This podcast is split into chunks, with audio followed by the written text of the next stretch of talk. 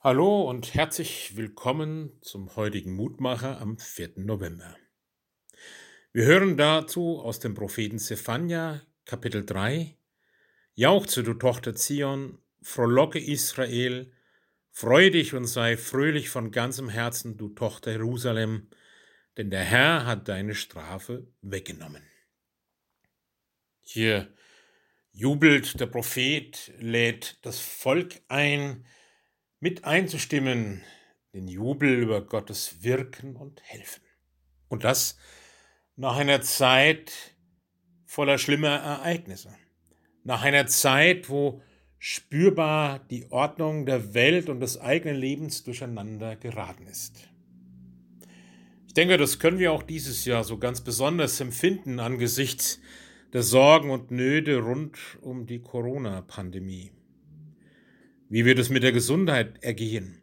Wie mit der Arbeit? Wie mit meiner Familie? Wie geht es in unserer Gesellschaft? Manches ist in Unwucht und in Unordnung geraten. Und da hinein ergeht dann das tröstende Wort Gottes, dass er ein Gott ist, der für Ordnung sorgt, der alles dran setzt, gestörte Ordnung wiederherzustellen, der auch Schuld und Versagen ja erneuert, der es möglich macht, dass Menschen neu anfangen können. Und das ist doch ermutigend und verheißungsvoll, nicht nur für Jerusalem, für die Stadt Jerusalem, für die Tochter Zion, sondern für uns alle. Gott liebt die Menschen leidenschaftlich und bedingungslos. Gott jubelt über sie und freut sich an ihnen. Das heißt für uns, wir sind eine Freude Gottes.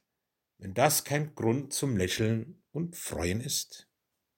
Herr unser Gott, du weißt, es fällt mir manchmal schwer, bei all dem, was ich so erlebe und was mich unsicher macht und was vielleicht auch an Schuld und Versagen da ist, mir vorzustellen, dass ich dir eine Freude bin.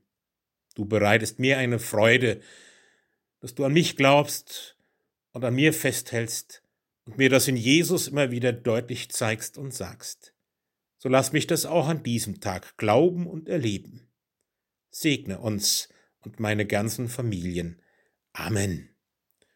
Es grüßt Ihr Roland Friedrich Pfarrer.